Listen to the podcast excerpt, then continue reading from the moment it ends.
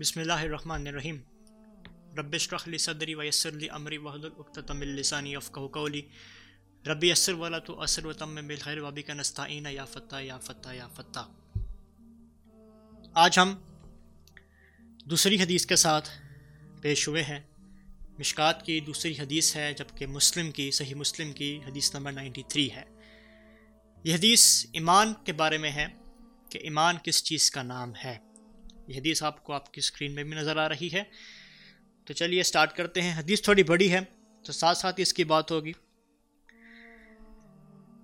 مشکات کی دوسری حدیث ہے جبکہ صحیح مسلم کی حدیث نمبر نائنٹی تھری ہے۔ کتاب الایمان والے چیپٹر سے یہ حدیث لی گئی ہے۔ عمر بن خطاب رضی اللہ تعالیٰ عنہ بیان کرتے ہیں کہ ہم ایک روز رسول اللہ صلی اللہ علیہ وآلہ وسلم کے خدمت میں حاضر تھے۔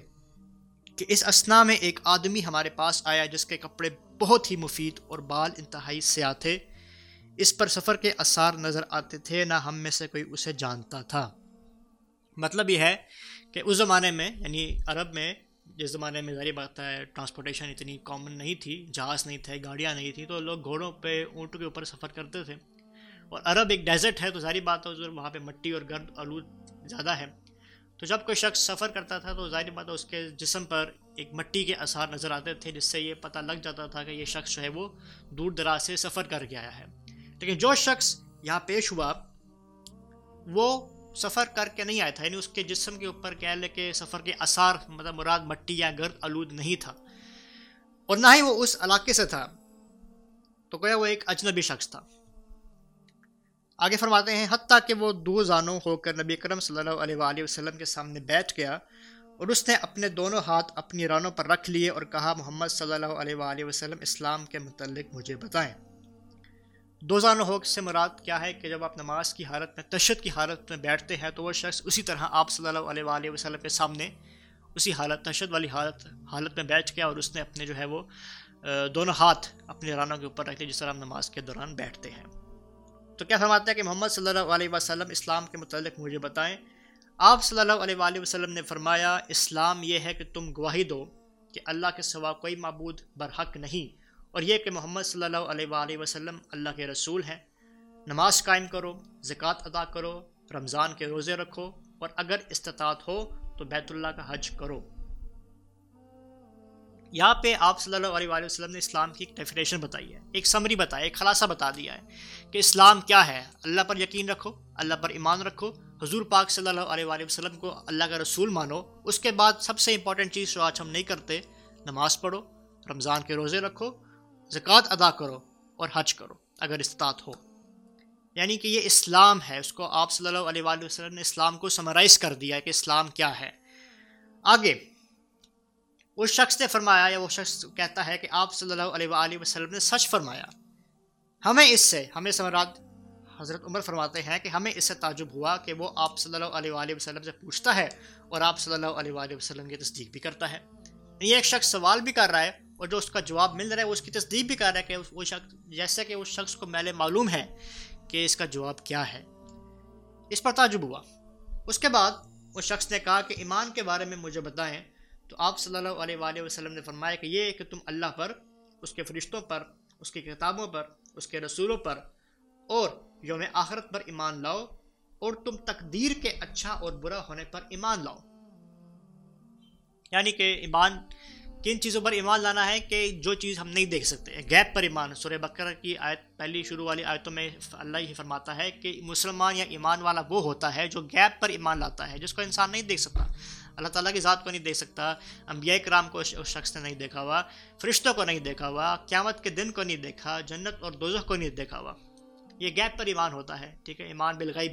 اس پر ایمان لاتا ہے وہ ایمان والا۔ اور تقدیر یعنی جو اس کی قسمت میں اچھا ہوتا ہے یا وہ برا ہوتا ہے، وہ سب اللہ تعالیٰ کی مرضی سے ہوتا ہے۔ ایک ایمان والا یہ ہوتا ہے۔ اس پر ایمان رکھتا ہے ایک مسلمان۔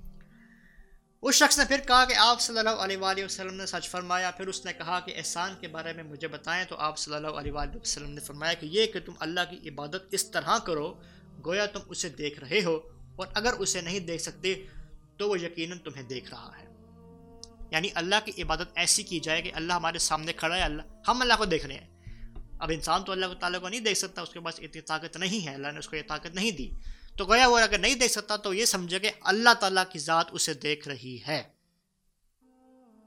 کیا ہم اپنی زندگی کا ہر عمل ایسا کرتے ہیں کہ ہمیں اللہ تعالیٰ کی ذات ہمیں دیکھ رہی ہے؟ یقیناً نہیں۔ اگر ہمارے دل میں یہ چیز پیدا ہو جائے کہ اللہ تعالیٰ ہمیں ہر وقت دیکھ رہا ہے تو ہم گناہ نہیں کریں گے۔ یہاں پہ صرف عبادت کی بات ہو رہی ہے۔ انسان نماز پڑھتا ہے تو یہ سوچ کے نماز پڑھے کہ اللہ تعالیٰ اس کے سامنے کھڑا ہے۔ نماز کیا ہے؟ اللہ تعالیٰ سے ایک بات چیت کا ذریعہ ہے۔ لیکن ہم اس سے محروم ہیں۔ ابھی تو رمضان کا مہینہ چل رہا ہے، بہت سے لوگ، ٹھیک ہے، اچھی بات ہے، نماز پڑھے لیکن اصل امتحان یہ ہوگا کہ رمضان کے بعد اس چیز کو قائم رکھنا ہے۔ پھر اس نے کہا کہ قیامت کے بارے میں مجھے بتائیں۔ تو آپ صلی اللہ علیہ وآلہ وسلم نے فرمایا کہ مسئول اس کے متعلق سائل سے زیادہ نہیں جانتا۔ یعنی کہ مسئول سے مراد سوال کا جو جواب دے رہا ہے اور سائل سے مراد جو سوال کر رہا ہے یعنی کہ دونوں برابر ہے یعنی قیامت کا نالج ہے وہ صرف اللہ تعالیٰ کی ذات کو ہے، اس کے علاوہ انسانوں کو نہیں پتہ کہ قیامت کب آنی ہے اور کیسے آنی ہے۔ اس نے پھر کہا کہ اس کی نشانیوں کے بارے میں مجھے بتائیں یعنی کہ قیامت کی نشانیوں کے بارے میں بتائیں۔ تو آپ صلی اللہ علیہ وآلہ وسلم نے فرمایا کہ یہ کہ لونڈی اپنی مالکہ کو جنم دے گی اور یہ کہ تم ننگے پاؤں، ننگے بدن، تنگ دست بکریوں کے چہراہوں کو بلند و بالا عمارتوں کی تعمیر اور ان پر فخر کرتے ہوئے دیکھو گے۔ یہ قیامت کی بہت بڑی نشانی آپ صلی اللہ علیہ وآلہ وسلم نے بتائی۔ وہی کیا کہ ایک انسان جو غریب تھا، ٹھیک ہے یہاں پہ مثال دی گئی کہ بکریوں کی بکریوں کو چلاتا ہے، ٹھیک ہے؟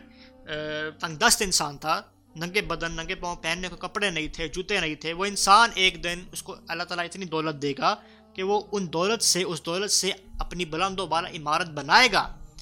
لیکن وہ اللہ کا شکر کرنے کے بجائے اس پر فخر کرے گا اور کہے گا کہ یہ میرے ہی محنت سے ہوا ہے۔ چاہے وہ پیسہ اس نے دو نمبر سے حاصل کیا ہے یا محنت کر کے حاصل کیا ہے، وہ اللہ کا شکر ادا نہیں کرے گا، وہ بلکہ اس پر فخر کرے گا۔ آج کے ہمارے کتنے بھی، جتنے بھی امیر شخص ہیں، یہ ایسے ہی ہیں۔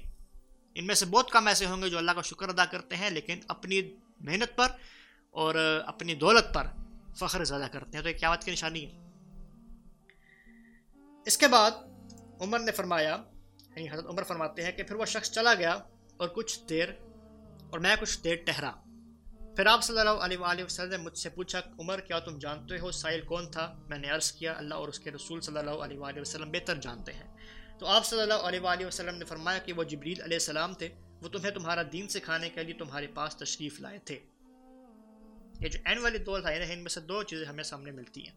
پہلی چیز، کہ آپ صلی اللہ علیہ وآلہ وسلم نے حضرت عمر سے پوچھا کہ کیا تم اس شخص کو جانتے ہو؟ تو حضرت عمر نے جواب کیسے دیا؟ ڈائریکٹ انکار نہیں کیا، بلکہ کہا کہ اللہ اور اس کے رسول صلی اللہ علیہ وآلہ وسلم بہتر جانتے ہیں۔ صحابہ کرام جب بھی آپ صلی اللہ علیہ وآلہ وسلم صحابہ کرام سے سوال کرتے تھے، تو صحابہ کرام کا جواب یہی تھا۔ اب عمر ایسی شخصیت جو جنتی ہیں اشرم مبشرہ میں سے ہیں، وہ کیا جواب دے رہی ہیں کہ اللہ اور اس کے رسول صلی اللہ علیہ وآلہ وسلم بہتر جانتے ہیں؟ تو یہاں پہ ہمیں اس کمیونیکیشن سکلز بھی سیکھنے کو مل رہی ہیں کہ ہمیں جب کوئی سوال کرتا ہے تو اس کو جواب کیسے دینا چاہیے؟ اس کے بعد آپ صلی اللہ علیہ وسلم ایک اور بات ہمیں سامنے ملتی ہے کہ ظاہر بات ہے، حضرت عمر ایک صحابہ ہیں خلفۂ راشدین میں سے ہیں اشرم مبشرہ میں سے ہیں، آپ صلی اللہ علیہ وآلہ وسلم کے قریبی ساتھی میں سے ہیں۔ لیکن پھر بھی حضرت عمر کو نہیں پتا تھا کہ جو میرے سامنے شخص بیٹھا ہے، وہ انسان ہے کہ فرشتہ ہے۔ اس سے مراد اس سے یہ چیز سامنے آتی ہے کہ جو غیب کا علم ہوتا ہے وہ صرف انبیاء کرام کو ملا ہے۔ اس کے علاوہ اور کسی کو بھی غیب کا علم نہیں ملا۔ ہاں کچھ اللہ کے ولی ہیں جن کو غیب کا علم ملے گا۔ اور جہاں تک میں نے پڑھا ہے، اس میں یہ بھی ہے کہ امام مہدی کو بھی ایک گیپ کے علم سے ہی پتہ چلے گا کہ وہ امام مہدی ہے لیکن ان کو بھی نہیں پتا ہوگا کہ وہ امام مہدی ہے ٹھیک ہے؟ تو لیکن ہر بندہ اس چیز کا دعویٰ نہیں کر سکتا کہ اس کو گیپ کا علم ملا ہے۔ ہاں بعض اللہ کے ولی انسانوں کو جو ہے وہ خواب کے خواب کے ذریعے سے نشانیاں ملتی ہیں اور ابھی تک ملتی ہیں، لیکن وہ اللہ کے بہت نیک لوگ ہوتے ہیں، اللہ کے ولی ہوتے ہیں۔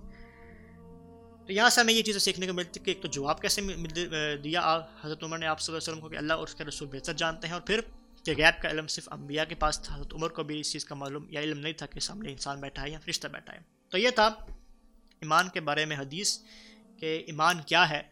اسلام کی ایک شارٹ ڈیفینیشن میں دوبارہ رپیٹ کرتا ہوں کہ اسلام یہ ہے کہ تم گواہی دو اللہ اور اس کے رسول صلی اللہ علیہ وآلہ وسلم پر کہ محمد صلی اللہ علیہ کے رسول ہیں۔ نماز قائم کرو۔ ہم لوگ گواہی تو دیتے ہیں، نماز نہیں پڑھتے۔ پھر اس کے بعد کا زکوٰۃ ادا کرو۔ پھر اس کے بعد کہا رمضان کے روزے رکھو۔ یہ رمضان کا مہینہ چل رہا ہے ابھی بھی اور اگر استاد ہو تو حج کرو۔ یہ پانچ پلرز ہیں اسلام کے عام طور پہ، ٹھیک یہ تھی دوسری حدیث۔ اس سیریز کے انشاءاللہ اگلی ویڈیو میں ہم ایک نئی چیز کے ساتھ انٹر ہیں آپ انشاءاللہ نیکسٹ ویڈیو میں ملتے ہیں۔ ٹل دین ٹیک کیئر خدا حافظ۔